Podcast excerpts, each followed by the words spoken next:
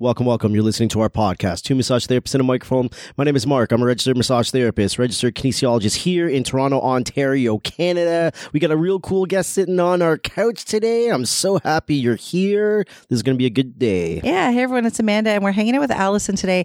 And it actually Ooh. just hit me right this second that for all the times you've been in here, I don't think we've ever actually recorded a podcast. I don't think so. No. You've done video content for us. Yep. Some, yeah, some educational videos for Massage Therapy Media. When Mark was toying with the idea before we even started that platform, you came in and did a video, and I was your body. Yeah, that's you worked true. on that's me right. yeah. during COVID. We were just putting stuff out. We were just putting out content. And we asked like if there's any therapists that want to like come and record some videos for us to put yeah. out for free to the world. Like, and you are, did one. People yeah. are home doing nothing. Let's uh, let's yeah. give them something to watch instead of uh, uh, Ricky Lake. No, not Ricky. I guess Ricky Lake's not even. I don't even know what's on. What the air. year are you in, I Ricky Lake? I don't know. I don't know. Ricky Lake's not a thing anymore. I. Don't think so. What about, I don't, I don't what about think... Phil Donahue? Is he, yeah, I don't think so. Thing? I think those people are long really? gone. I think now. Oprah owes everything to Mister Donahue, actually. Well, that's for Oprah and Phil Donahue wow. to take up.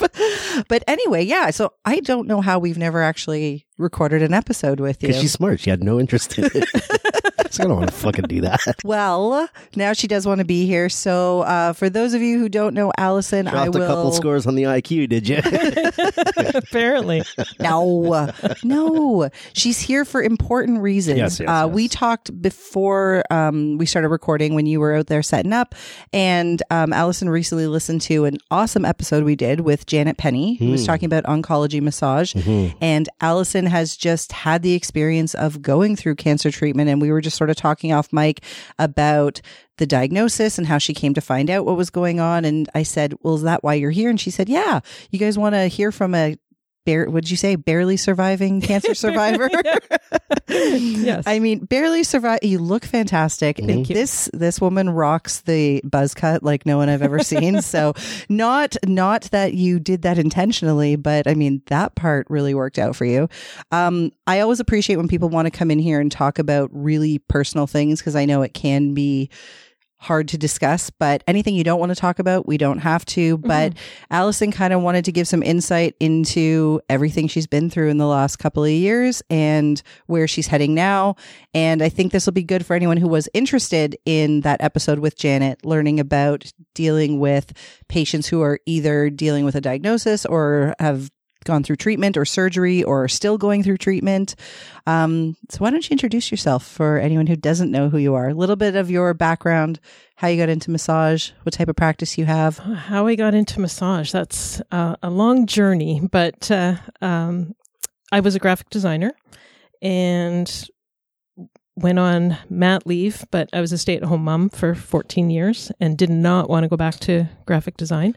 It was too stressful, and looked... I, I don't even know how many times I wrote to Sutherland Chan, this is pre-internet, to get their course syllabus to see if they had part-time or mm. whatever, and they didn't. They never did. And um, They never responded? or they No, no, they responded. Yeah, like no, they sorry, they didn't have yeah. the, the part-time. Gotcha. And full-time was too expensive at the time for me, and I wasn't going to spend that much time away from my kids. So um, my husband and I separated, and my best friend said, now's the time. And I'm like, okay.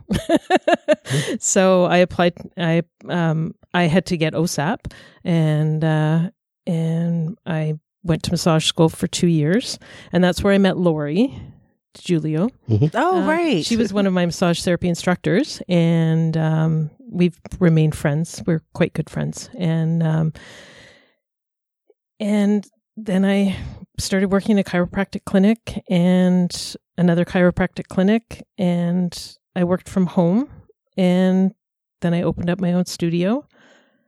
And then just over a year ago, or over two years, just about two years ago now, I uh, closed my studio, bought a house, and moved into the house and moved my practice into my home. Mm. And uh, I was there for not even a year when I got the diagnosis. So it was kind of like, huh, am I going to have to sell my house now? I don't know. What, what now? Mm. um, but thankfully I have uh, friends and family, uh, you know, Bank of Dad, to, Bank of Dad. to help me out.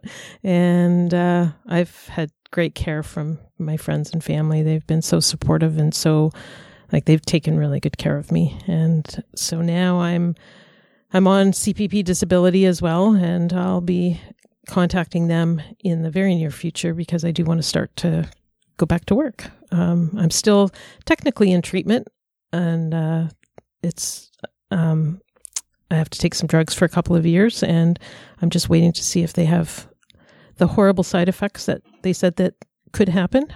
So far, so good. Three so far, so good. Three days in. Why do you want to go back to work? Why do I want to go back to work? Yeah. Because I'm sitting at home, and each day it's, do I twiddle my thumbs forward mm. or backwards? Combination's always good. Yeah, right? Three, four, or two back. We are also talking about a woman. Like I said, we just put it out into the universe. Anybody want to come in and record some video to give away for free because people are sitting at home? And Allison was one of the first people to jump at it and say, sure, I'll come in and do something. She didn't even have a plan. She just came in here and she's like, I don't know, let's do something with like your Subscap or so. I don't yeah. even. Yeah. And actually, it just hit me.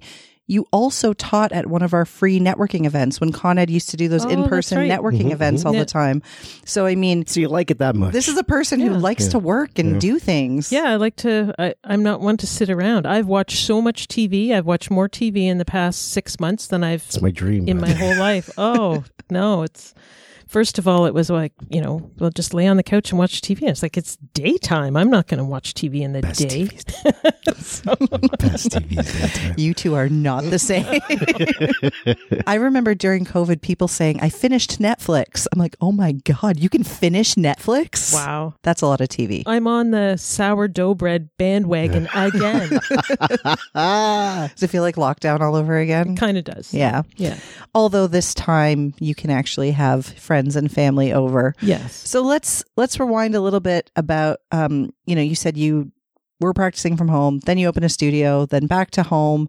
Um, so the patients that you were seeing before we get into the whole diagnosis and everything mm-hmm. happened, the people that were seeing you in your home, like you had a busy practice, yes? Yes. And it was abruptly shut down because I, just before my diagnosis, I was in quite a bit of pain, but mm-hmm. I was working through it.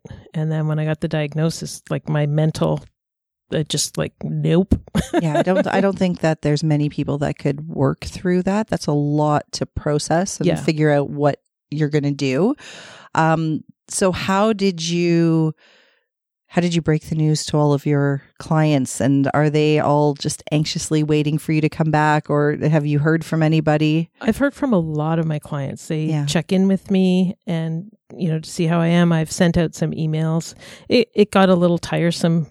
In the beginning when, you know, between friends and family and clients, I'd get like ten people a day either calling me yeah. or messaging me and just saying the same thing over and over and over again. So it's like, okay, I'll just whip out an email to all you guys and give you some updates. Um, how did I, I didn't know how to word it mm-hmm. because, you know, you get to know your clients. So you, you want to tell them, but you don't want to tell them because I didn't want to tell anybody.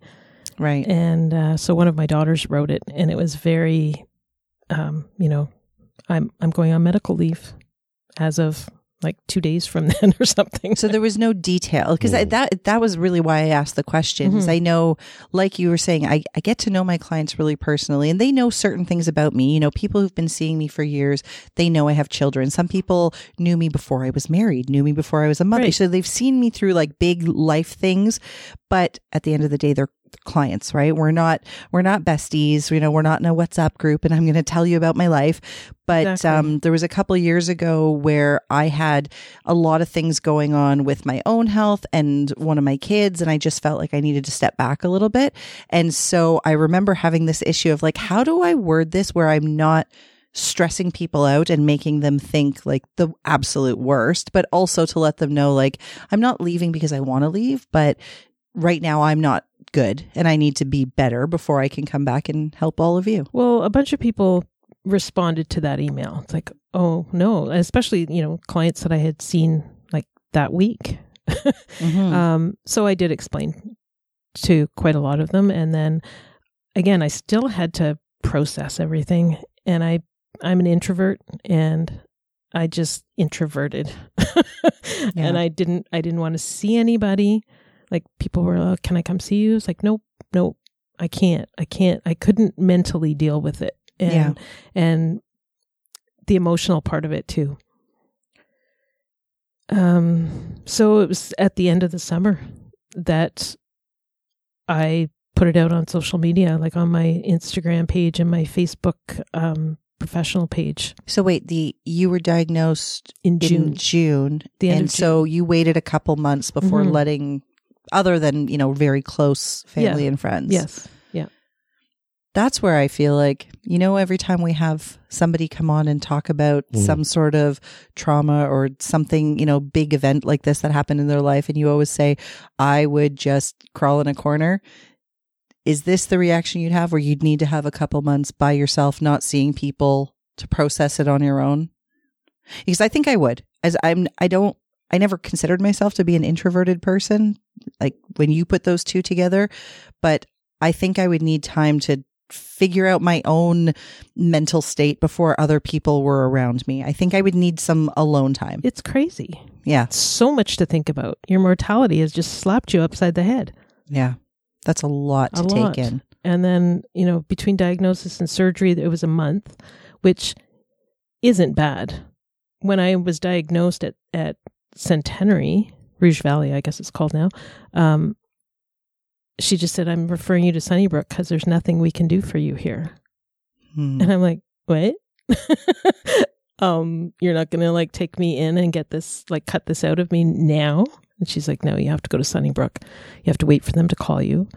So this was a Thursday, and I think they called me on the Monday. Mm. Well, thank God that was quick. But I mean, those must have been like the longest days, just waiting, because you're in you're in limbo. It, it, it was awful. Um, you know, thirty years ago, my mom had breast cancer, and her wait was three weeks. So thirty years later, my wait is a month, and I had to realize I'm not the only person with cancer. Mm. There's like. Mm. all kinds of people lined up for surgery, and they can only do so many surgeries in a day. My yeah. surgery was four and a half hours. Yeah. You still thinking over there? Do you think you would need time to yourself? Uh, I don't know if I need time to myself. I just don't like people anyway. So, so it's easy for me to just keep it to myself, but not for any other reason than I just wouldn't care to put it out. I think. I don't even know. I really couldn't tell you. This is just awful. Well, no, with, you don't know until you don't know. know. Yeah. You don't know how you would deal with it. So for people listening, so they can really fully understand, um, you know, they, they're getting a little bit of a picture. You were working, you had a busy practice, and you had said you'd been practicing in pain. So can you walk us back to, I know you've already kind of told me about this, mm-hmm. but how you decided to go get checked out? Like what was going on with your body that made you, like made the alarm bells go off, like something isn't right? Um, I was tired, like exhausted, and I had put on some weight. So this was the February, it was actually January, but by the time I got my doctor's appointment, it was February, and I honestly thought it was thyroid. Mm-hmm. Um, you know, I was fifty-eight and fifty-nine now. It's, you know, me- menopausal symptoms, and that's the problem with ovarian cancer. They're very, very vague menopausal symptoms. Yeah, I think I said to you, I would have thought the same thing. Sudden weight gain and fatigue, I would think something's wrong with my thyroid. Right. So nothing came back with my thyroid. And my family doctor's fantastic. And he knows that I don't just go in and see him for nothing. And so then he did a, horm- a full hormone panel. And that was as could be expected for a menopausal woman. Mm-hmm. And so this is like a month and a month. And then he, he gave me some, like he said, to take some iron and see how that helped. And so... Then in May, I woke up one morning and I was bloated, like ridiculously bloated. In the time from January to May, are you are you cool with what's going on? I'm going to see the doctor. We're doing some work. We're f- we're not finding anything.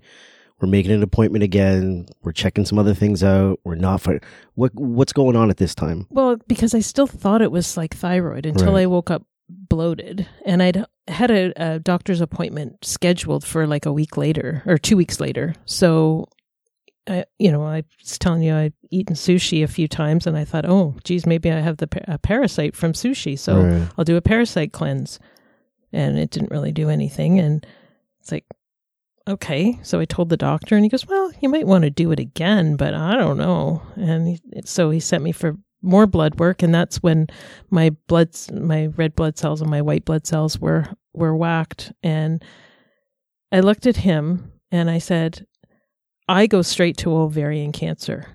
And he looked at me and he... So you thought that before well, he even... You know, anything. When...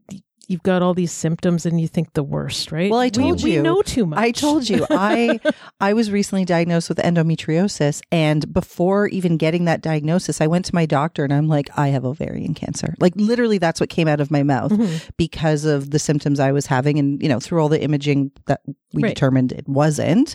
But yeah, I went worst case scenario right away. I'm like, it's cancer. And the pain that I was experiencing was weird pain. It was all over the place. Like mm. it would be a sharp pain here, a dull pain here. It was, so then I started thinking, you know, is it like, that's why I thought it was parasite, intestinal. Mm. Yeah, because it's everywhere. Right? You guys at home can't see her, but I mean, she's pointing every everywhere. everywhere on her abdomen. It's yeah. not even, it's not even local to her ovaries. Like no, it's literally everywhere. Everywhere. And so he said, okay, well, we'll send you for an ultrasound and an x-ray, pelvic ultrasound, abdominal ultrasound, and, and an x-ray, and um, do some more blood work. And he got me on the table and he was josh- jostling me all around, right?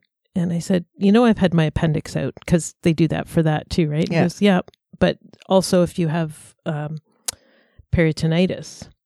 And he said, is that any of that hurting? And I said, no, nothing. Hmm. So the ultrasound and x-rays came back with nothing. And he said, no, he said, there's something wrong. There's something not right because your blood is like worse than it was before. And so he gave me the package of everything that he had done. And he said, go to the emergency room and give it to the doctor. And she'll, they'll probably give you a C T scan. And at this point, we were thinking maybe diverticulitis. Mm-hmm. Mm-hmm. Right? I mean, I went to ovarian cancer first, but that's because we know way too much, right? We, yeah. Do we know too many signs and symptoms of everything, and you just kind of go to the worst. So here's me who wants to go to the emergency, right? So I'm, I go home and Google, when's the best time to go to emergency, right? With the least amount of wait time. And so it was like, seven, like between four and seven in the morning. So I got my dad to drive me up to the hospital at like seven. I didn't want to get him up too early. And he said, do you want me to stay? And I'm like, no, no, that's fine. It's like, I'll call you when I'm, when I'm done. And, uh, so I told the, uh, the doctor all my symptoms and she said, yeah, that sounds like diverticulitis. And then when my C T scan scan came back, she went, yeah, it's not diverticulitis. Did she tell you in that moment about the tumor? So you knew right there. Yeah. She said I had ovarian cancer. Mm. Uh, and you were by I, yourself there. And yeah, yeah. And I nodded and I went, yeah, okay. And she said, is there anybody with you? And I said, no. And she said, well, is somebody coming for you? And I said, yeah, my dad will, is coming. I'll just have to call him when I'm done. Mm-hmm. And, uh, and of course I told my dad, it's like, I'm going to probably be like four or six hours, right? You got yeah. an emergency. So I said, if you need to do your chores, just do your chores. So he went and did his grocery shopping. So of course, when I called him, he wasn't, he wasn't home. And then my one daughter called me and said, what's going on? How, like, oh, cause your kids knew that my you kids were, knew that I was going. going. Yeah. Okay. Yeah. And, um, and I just like, I, I remember I was just sitting outside in the sun, sitting on the steps outside of the side of emergency at, at Centenary, bawling my eyes out, telling Savannah, yep, I got, I have cancer. And so my dad came and, um, and I text messaged my best friend and I said, well, I called it. And she said, I'm going to call you. And I said, call me in an hour because I have to just get home. Yeah. And, uh, so my dad picked me up and I got in the car and I just looked at him and started crying and we both cried and he straightened himself up so he could drive home. And uh, and then my other daughter, I called her and she left work and came to be with me. And mm-hmm. yeah. So, and Savannah lives in Napanee. So she just like, okay, I'll, I'm coming. So she just drove up. Okay. Yeah. Yeah. So that was diagnosis day. That was in yep. May. Yep. June twenty-second. If anything I'm saying, you're like, fuck off. Just tell me fuck off. Yep. What do you do when you get home I'm from a, the hospital? I'm a zombie. Yeah. Um, it was a beautiful day. Mm-hmm. The house that I bought has a beautiful outside sitting area. And from June twenty-second until, I don't know, October, I spent most of my days outside sitting mm-hmm. there, staring at the sky, reading, doing whatever, right? It was just, I didn't want to be inside. Mm-hmm. Um, so, yeah, my kids came and we cried and and I said, give me this weekend to f- figure myself out and cry and, and then I won't cry anymore. It's, I've cried a few times since, but... I feel like that's fair. Yeah. Um, but it's like, okay, well, let's deal with this then, mm-hmm. right? I have to deal with it, so... Your daughter that lives here, mm-hmm. I mean, we know her. She's kind of famous. um, you said she got married. Did she get married after the diagnosis, or was she got no. married the summer before? No, she got married on April twenty-ninth. Oh, okay, so she got married before yeah. Yeah. the diagnosis. Yeah, and a okay. week later is when I woke up when I was bloated. Mm, like okay. She was on her honeymoon when this happened, and I didn't really tell them at first because I, you know, thought it was a parasite. Yeah. And then it's like, yeah, this is not a parasite, so... Something something bigger is happening. That's something that concerns me. Like you said, we do know too much. We know too many symptoms. But there are so many people that don't really have much body awareness, don't understand how their bodies work. And, you know, you hear stories sometimes of doctors just wanting to like throw a name on something or whatever. Like, do you, either of you know statistics? Like, it, is ovarian cancer something that women don't detect early enough? Is this is this a big problem? It's usually detected stage three or four. I was stage two. Wow. Had you not known too much, do you think you might have stopped asking questions and stopped going for tests? Or you said you have a great doctor. Like your doctor kind of felt like there's something there's going so, on. There's something going on, but the pain that I was in, like at first I would just have to take a couple of Tylenol before I worked. And, yeah. and by the time of my diagnosis, I was taking two extra strength Tylenol and an extra strength Advil every four hours just the, to get through the day. Was the pain everywhere? Like back, abdomen, sides, everywhere? Was it local? Like where were you in pain? Was it whole, your whole body? It was abdomen. And it was, yeah. it was, there was some really deep deep pain. There was superficial pain. Some of it felt like it was my skin. Some of it felt like there was a couple of times when I felt like I'd been stabbed. Wow. Like I doubled over. And I'm like, I can't do that when I'm working, you know? Yeah. And, and then it would go, but it was, there was always something that, and there was always sort of this dull background ache of, bleh. Yeah. And if you're a person who generally feels well most of the time, right. this yeah. would have been really yeah. shocking. Like, you know, something's going on. Yeah. So now you have this diagnosis. You've just opened your home practice again. After you take that weekend to figure yourself out, um, you said it was from that diagnosis date until when? Like, when did you see the next person? Like from that emergency room doctor, where did you go next? Sunnybrook? Sunnybrook, yeah. They called me on the went on the Monday or the Tuesday, and I, I believe I went in that week. It was it, it was, was quick. quick. It was quick. Yeah. And when you go into Sunnybrook, I can I mean this time did you have somebody with you or did you yes. go to this alone? Yeah, okay. I had my best friend with me. Okay. Um because she can take a step back. She can take a step back. She can ask questions. She can take the emotion out of it. And I didn't know if my daughters, either one of my daughters could do that. Yeah. Um, because it was still so fresh. Yeah. Yeah. So you go to Sunnybrook and what are they, t- like, is, are there any definitive answers? Are they giving you choices, options? Like that must have been a loaded appointment with a lot of information coming at you. Um, it was, you're having surgery. This is what we're doing. Okay. Um, and we'll know more once we get in. And we'll get a surgery date for you. And then you'll be having chemotherapy. It's four to six weeks recovery from um, from surgery. And at six to eight weeks, they said I would start chemo, but I started at four weeks. Oh. And was that uh, because you recovered quickly, or I, I have no idea why, I guess. Okay. Maybe there was room for me. Okay.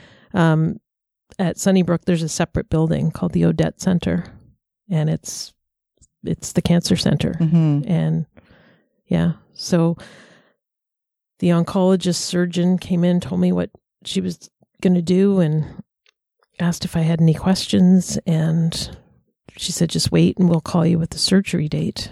But she said, it'll probably be about a month. And I was, uh, she said, that's what happens. So then you just have to figure out how to occupy your mind for a month. Mm-hmm. Yeah. Did you ever come up with any strategies? I did a ton of, like I said, staring at the sky. Um, I, I was outside a lot. Um, I did some gardening with my dad. My dad, my dad, he's, he's going to be ninety-one at the end of February. And he came and cut my grass once your a week. Your ninety-one year old dad is yeah. cutting your grass for the entire, oh. for the entire season. He was helping me do the gardening. Well, helping me. He was mostly doing the gardening and asking me what I wanted done. mm-hmm. Um, you know, I, I went down the Google you know, rabbit hole and came back up again and thought, uh, you know, I, I have to not look at all of this, but I still do, right? You still yeah. kind of have a question and just kind of look at it. And I can't help it. I know better than to ask Doctor Google, and I still do it. Mm-hmm. I do it every time something mm. something weird happens. Something weird, yeah. Why do you like it's better to not? Because I'm the type of person, I don't know if everybody's like this or if it's my personality, but I'm the type of person that reads something on Google and I mm-hmm. automatically assume that I have the worst possible diagnosis that Google has come up with. I go to like, yep, that's that's what's happening to me. Mm. I mean, it has worked out in our favor before. When our now almost ten-year-old was three, she had Kawasaki disease, and every doctor I went to um, was saying, no, Kawasaki's super rare. But I had Googled all her, her symptoms, and I argued everybody until a pediatric onco- uh, oncologist, pediatric cardiologist believed me mm-hmm. and confirmed, yes, she does have Kawasaki disease. But that was the only time that my catastrophic Googling has worked out for us. yeah, I just, I mean, I Googled everything, you know, how do you feel? How are you going to feel? What's chemo like? Mm. And it's different for everybody. Yeah, I was going to say, what would Google have to say about what's chemo like? I can imagine that would be very individual. Yeah, and I, I don't, I don't remember if I knew the type of chemo that I was going to have at that point. I think I learned about that after surgery because mm. I had to go in for my four-week checkup, and I, and then I started chemo the next week. What was chemotherapy like? Like, what do you do? Do you just go sit there? Is it like a? How does this work? Well, it's so different for everybody. Mine happened to be very long, so um, one of one of the chemos, like it was two different kinds of chemo, um, took three and a half hours to drip through. And then I had Three and a half then hours. I had another one that took an hour. But before that, I had to have a steroid um, because the first one I I had an allergic reaction to. Oh. So it was like the my very first chemo, they just said, okay, well, if you, you know, feel flushed or if you have tight chest or your heart's beating or you have pain in your back or you get hives, just press this button. So I'm sitting there, my daughter's with me. And of course, when they tell you all these things, you're it's running through your head. I'm, and I'm like, is this happening? Is this happening? Does it, does it feel? And I looked over at Clancy and I said, I think I need to push the button. She goes, oh my God, push the button.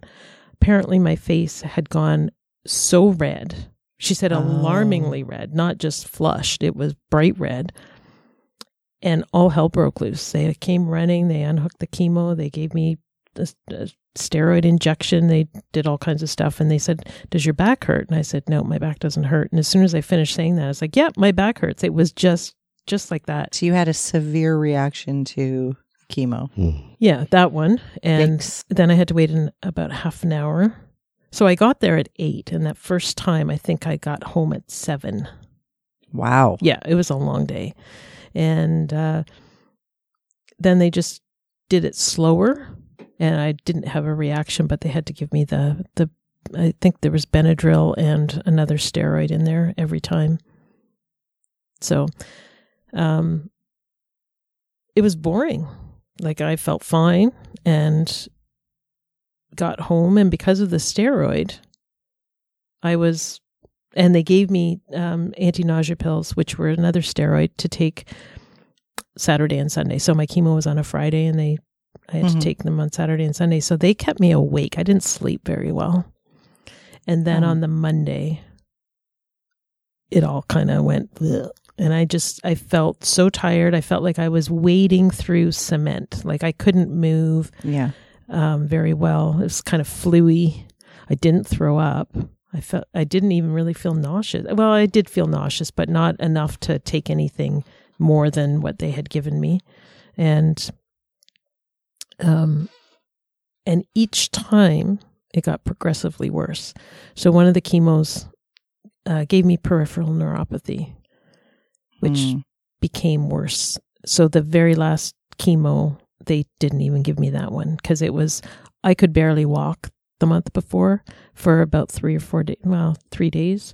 I couldn't feel my feet. I didn't know where they were. I couldn't, like, it was so painful to move, and I got it in my hands, went up to my elbows. And so now when I get tired, it comes knocking. Oh no. Yeah. Yeah. So you, once you finished the chemo, did you have to do any other type of treatment? Oh, you said now you're on medication. Now I'm on medication. They're called PARP inhibitors, and it, um, I have a genetic mutation. So they did do testing for that. And it's a rare genetic mutation. Of course it is. And so my dad's being tested because my mom's no longer alive, and we want to know which side of the family it, it came from. And right. My daughters are getting tested, and then we'll figure out what side of the family for everybody else. Um, so the genetic mutation that I have, it prevents the D N A strands from repairing themselves. So this one is specifically related to ovarian cancer. Oh. So, yeah, it, it doesn't raise my chances of having breast cancer very much at all. Um. So what the PARP inhibitors will do is they put, I think it's, if I've got this right, the enzyme of the PARP inhibitor stops the cancer cell from replicating, because cancer will replicate quicker than a regular cell. Mm-hmm. So if it can't replicate, it'll die. So, yeah. During all of this, do you stop caring about stuff? About what stuff? Anything. No. I cared more. Yeah? Yeah. Hmm. I think I would care less. I think I would go numb and just not care about things. That's just how I my mode is, yeah, where I just shut down. It's not even anything like this, anything minor shit. I'm, I, I keep telling you, I'm fucking weak, and I just shut down. I don't care about a fucking thing. I don't even, I, I care about zero. And I hear this, and I'm like, inside, I'm like, I don't know how you fucking do anything. I would just be sitting around not caring about nothing, including myself. No, I yeah. cared more, because I have kids. Mm. Mm-hmm. Um, I have two brothers. I have cousins. I have yeah. good friends. I, you know, I, yeah, no, I, I, I mean, I was terrified. I honestly thought I was not going to make it through surgery. Mm-hmm. I thought that was it. Did, when you say you thought you weren't going to make it through surgery, was that based on the information that the surgeon, like that your oncologist was giving you, that this was a risky surgery, or did you have a bad feeling? I or were just, you just had a bad feeling. Okay. I mean, I didn't have a bad feeling about anybody there. I have had the best care from Sunnybrook. Um, I know our healthcare system is broken. Sunnybrook's pretty top notch, but though. You would never know it with the care that I had. Yeah. Um, everybody in the operating room. Everybody in there introduced themselves to me. Wow. Yeah. I'm like, okay, I'm not going to remember. And they're like, that's okay. You won't see us after this anyway. Yeah. Yeah. Wow. Um, the cleaning staff would introduce themselves as they came in, and they would, mm. and they were so kind.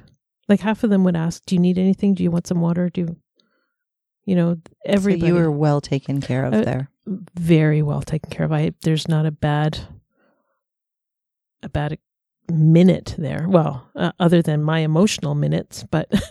I mean, other than the fact that you would have much rather be anywhere else, the right. fact that you had to be there, they, t- they did their job. They did their job. Yeah. Do you ever stop and think to yourself, why? Why? Why? Why me? Why this? Why now? Or is that not you to even go That's down that? That's not me. Yeah? That's not me. Um, it, it was kind of like, okay. Uh, you know. It's life. It's life. Uh, wow. Cl- Clancy said to me, she said, how is this happening to you? You're the most annoyingly healthy person I know. And my mom had breast cancer, and I've been fairly healthy, and I've tried everything in my power to do things to mitigate my chances of having breast cancer. And the truth is, the last person we had on this couch who had breast cancer is probably the second most annoyingly healthy person in the world. But you can do everything right. Well, that's what and I mean. your your genes say otherwise. Exactly. So, I, I mean... I would be sitting around thinking about every fucking person I did shit to in this world, every relationship I had where I walked away on top and someone else was under my foot, every scenario that I thought I'm get I'm getting I'm I'm getting payback right now. You would think that it's karma? No. I'm just telling you, that's how my mind goes. Like my mind starts to spiral. Like, what the heck did how, did I do something that brings this? The, this my way somehow, and I would rack my brain for fucking weeks and weeks and weeks and weeks and weeks, playing back my fucking shitty life about stuff. Well, I, you know, I was kind of not relieved, really, but kind of relieved to find out that it was a genetic mutation, mm. because I, you know, you just start to think, well, you know, you know, I dyed my hair for so many years. Was it that? You yes, know? yeah, yeah, and that's yeah. exactly what Joyce said. Uh, we had uh, Joyce here. She's a massage therapist, and she dealt with breast cancer a few years ago. And her husband felt guilty, and her husband felt guilty because he's the one that does all of the cooking for the family. So he was like, "Was I not feeding you healthy enough? Should I have been not giving you this or that or whatever?" And she's the one that had to say to him, like, "No." Like, there was nothing we can do. We are yeah. healthy. We take care of ourselves. And this is life. I understand the compulsion, I guess, by some people to start thinking, what could I have done differently, or what could I, but it's not helpful. It's not helpful. In the, it's not help. It's not going to get you any further ahead. And that's why I also, I understand your attitude of that's life. Like, the, it's happening now. And I completely, completely agree about that feeling of almost relief of knowing like it was a genetic mutation, knowing that you didn't, there was nothing you could have done, right? You, you did everything yeah. and here you are. Um, I can't say how I would act with a diagnosis like that. I have no idea. I can't say no. what, what, what my mental state would be, but I would hope that I'd be able to accept that, okay, this is life. This is what's happening right now. And now I just have to figure out how I'm going to proceed, right? Yeah. There, I mean, you can sit and think and about everything that you've done in your life. You can wallow in it. You can think, why me, and all of that. I but wallow. None of that is helpful. I'm like, none of that is doing anything for you right now. Yep. And like you, like I have kids and family, and I would just have to be like, okay, now what do we do? And if ultimately, you know, things weren't going to turn out so well, well, I don't want to spend my last days wallowing either. No, no. And I, I guess the, the biggest worry right now is both of my kids have a fifty-fifty chance mm. of carrying that genetic mutation. So they've had blood work mm-hmm. and um, they're waiting because it takes a couple, a few months. Oh, wow. Yeah, it takes a while. I think they did my blood, I don't know if it was in June or July, and I got the results in October. So... Um, but for my girls, it will mean that they get better screening. Yep.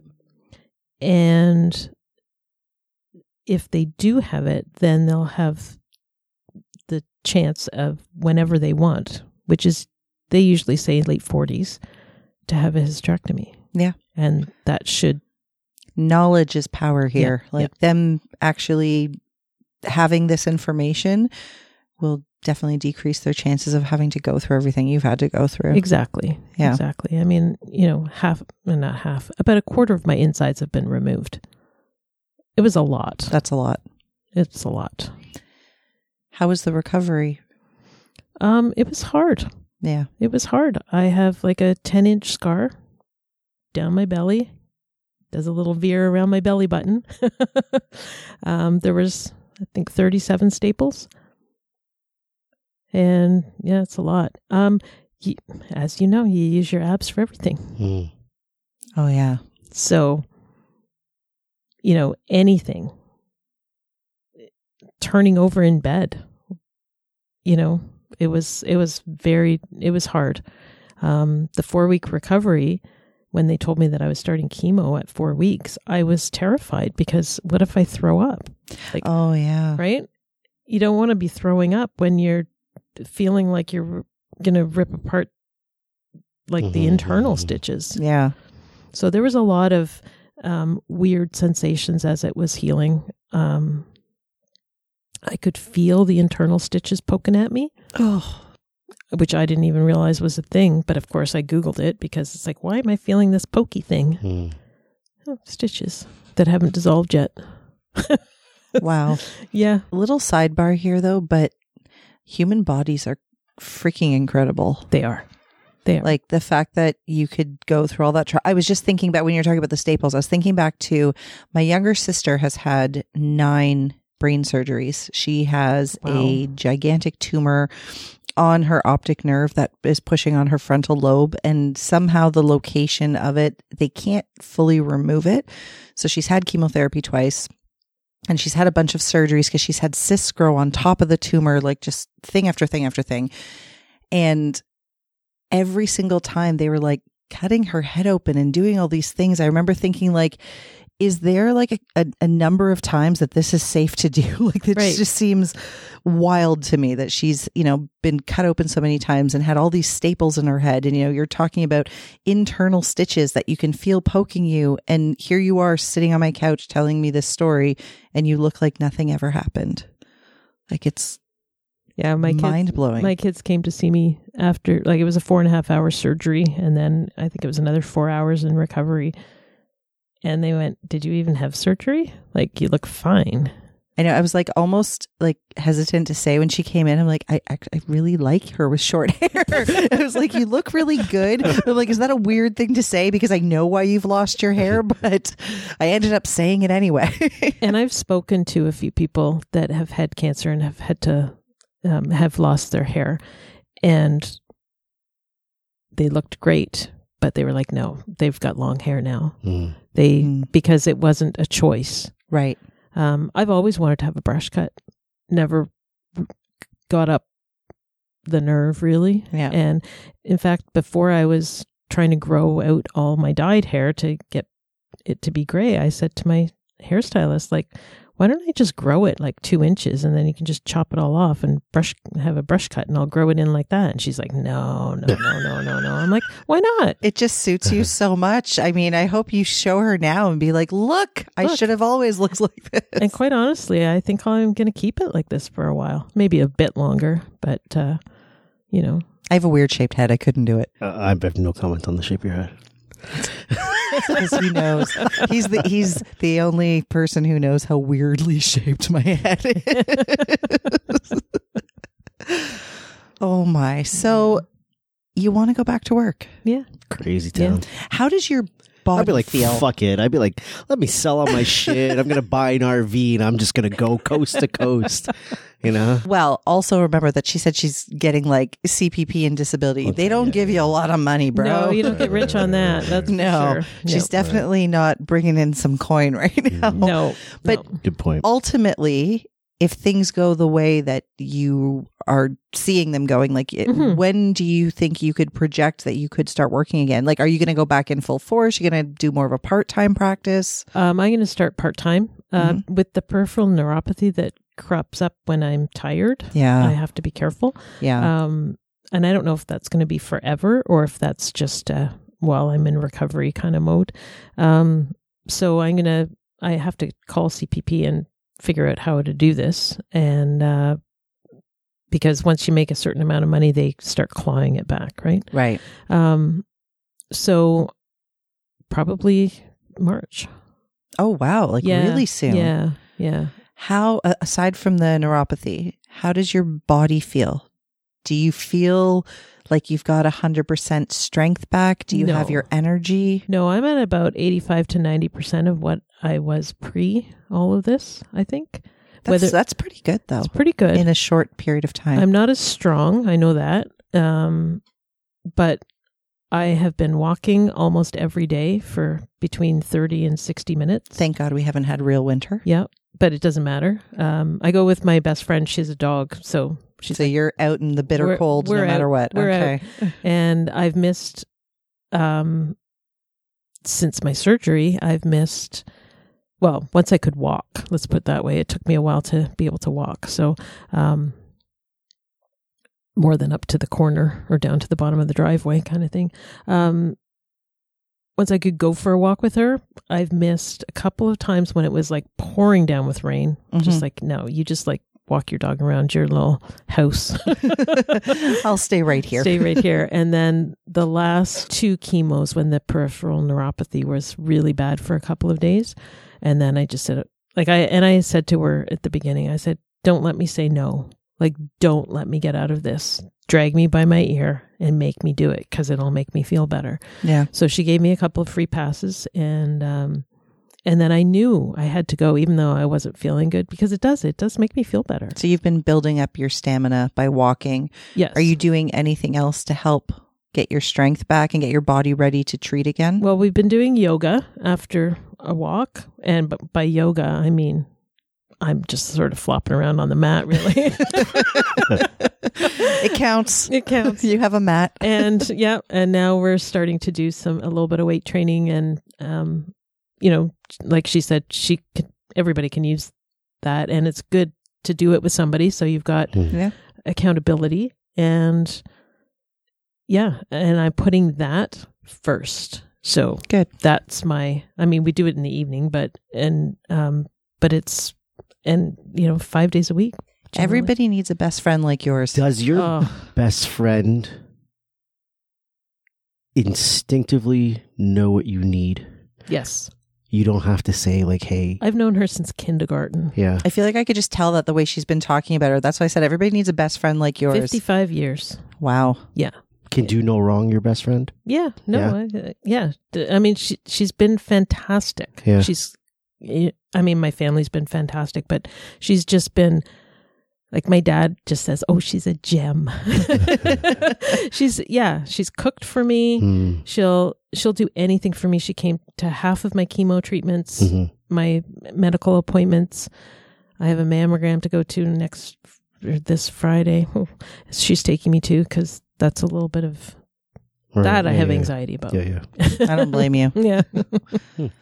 Everybody yeah. needs a friend yeah, like that, because this is how I think... you know, for you having her around, like you said, she's able to, not that she doesn't care as much as your family does, but it's something about having a, a person to lean on that isn't also a dependent. I mean, not that your yeah. dad's a dependent, but your dad's ninety. So may, you know, like these people are all depending on you. She's not depending on you. She's letting you lean on her. Yes. And not, again, not that your daughters wouldn't, but I think it's a really a different situation, because they're is. always used to leaning on you, right? You're the, exactly. you're the strong one. And it's mom. hard for me to lean on them. Yeah. Right. Um, oh yeah. Mom would never do that. Right. I'm, I'm, I am, I have learned, because I've had no choice, but, yeah. but it's hard. And you know, my dad shouldn't, ha- nobody at ninety years old should have to go see their kid go through this. Yeah.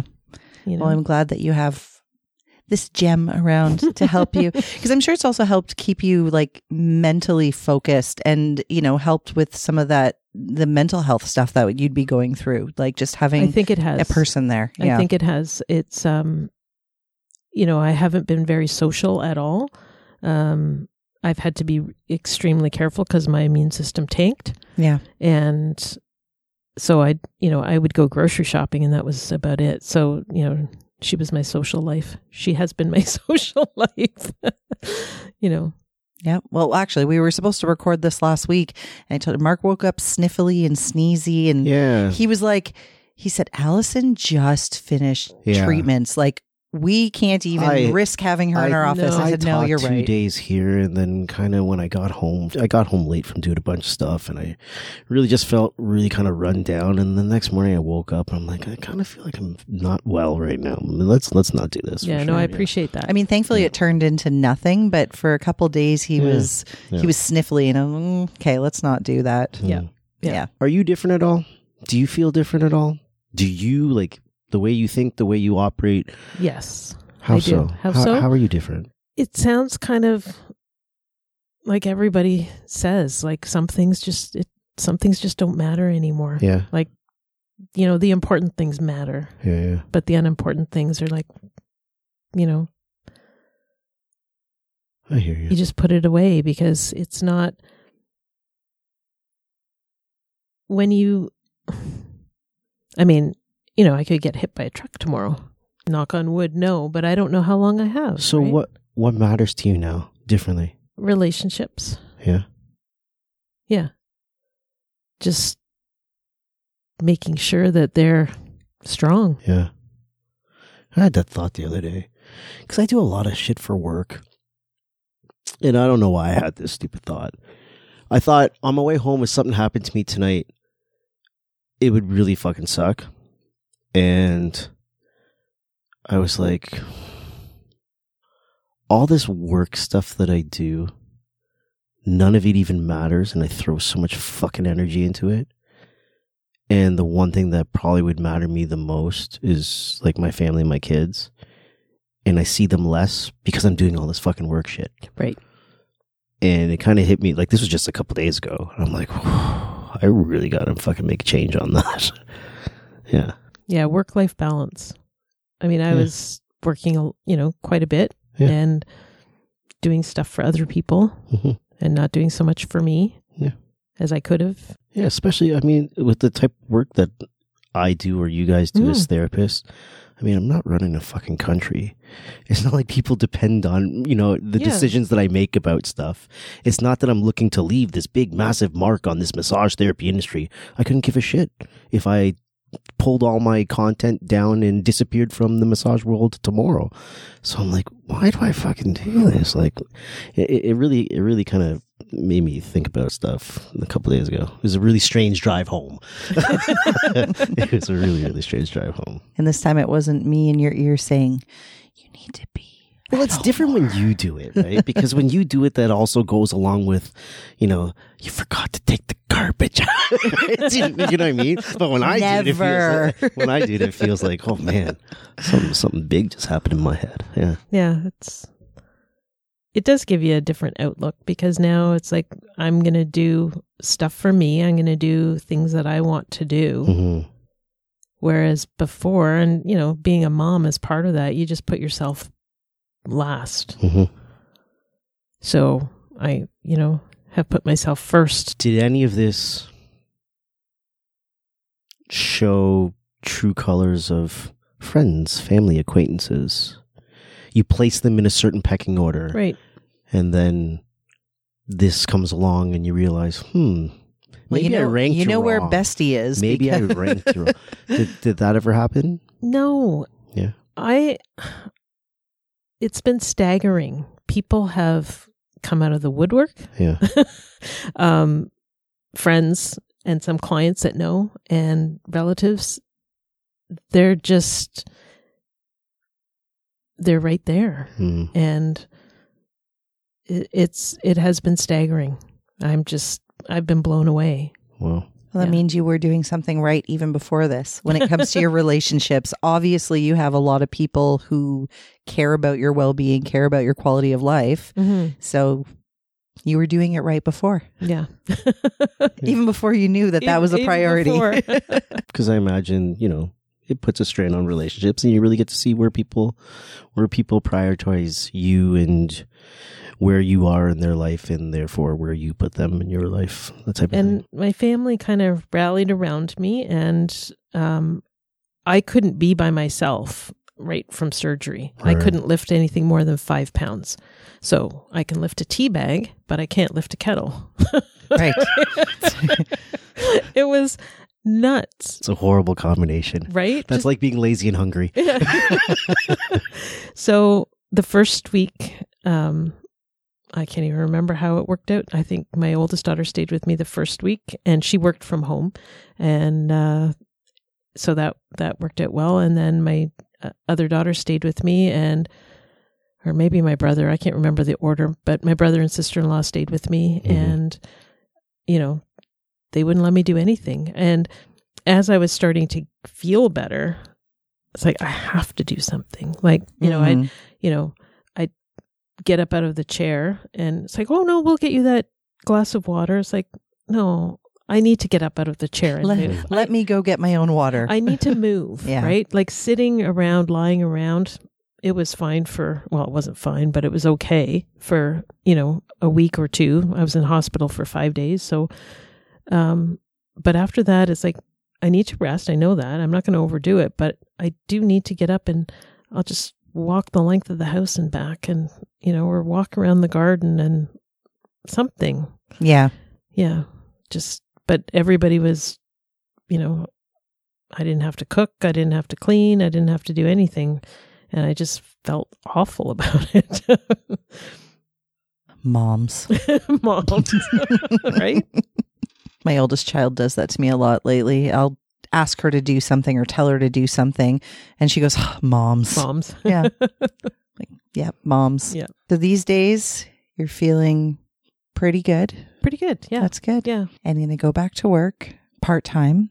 Are you going to make an announcement to all of your clients? Are you going to take a select few back? Like, how's this going to look for you? Because you won't really be able to handle the, the patient load you had before. No. And I'm thinking I would start off for a week or two with just one client a day to see how I'm doing with mm. it. And then, yeah. and then work idea. up to two and pick the times. Like, I could do somebody in the morning. I could see somebody in the afternoon or evening, and just kind of pick those times. Yeah. So I don't, I haven't really thought that one out, because I immediately put on my website, I'm closed for medical leave, mm-hmm. but I won't be taking new patients, because right now I, I can't.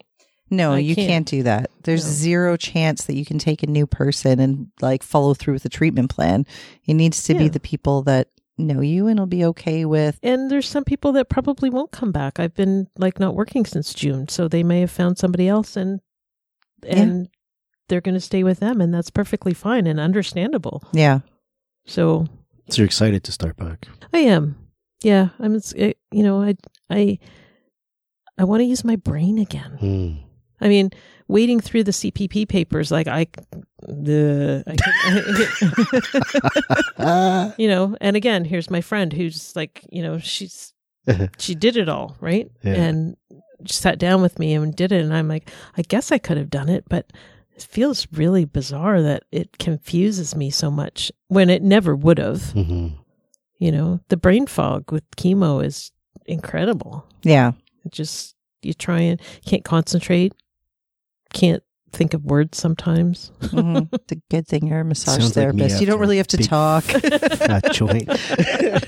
But yeah, so I'm, you know, hoping to do that. I'll, I guess I, I'll maybe reach out to the people maybe that reached out to me to start with, and yeah, and see what's going on. Some of them may feel, Mark has brought this up on other episodes, some of them might feel guilty, if that's the right word, getting treatment from you, because they'll still feel like, oh, well, you know, I hope she's okay. Hope she's okay. Mm-hmm. But I mean, hopefully there are people who will see that this is, this is going to be good for you. Yeah. I think getting back to some normalcy is going to be really good for you. Yeah. And like I said, I mean, you look great. You don't look like anything happened. So if you can get back in even part-time, I think that'll be yeah, fantastic. And I was working um, very part-time at a clinic just around the corner. So, you know, I can go back there as well, part, mm-hmm. part-time. So we'll see. Well, we'll watch out for the announcement.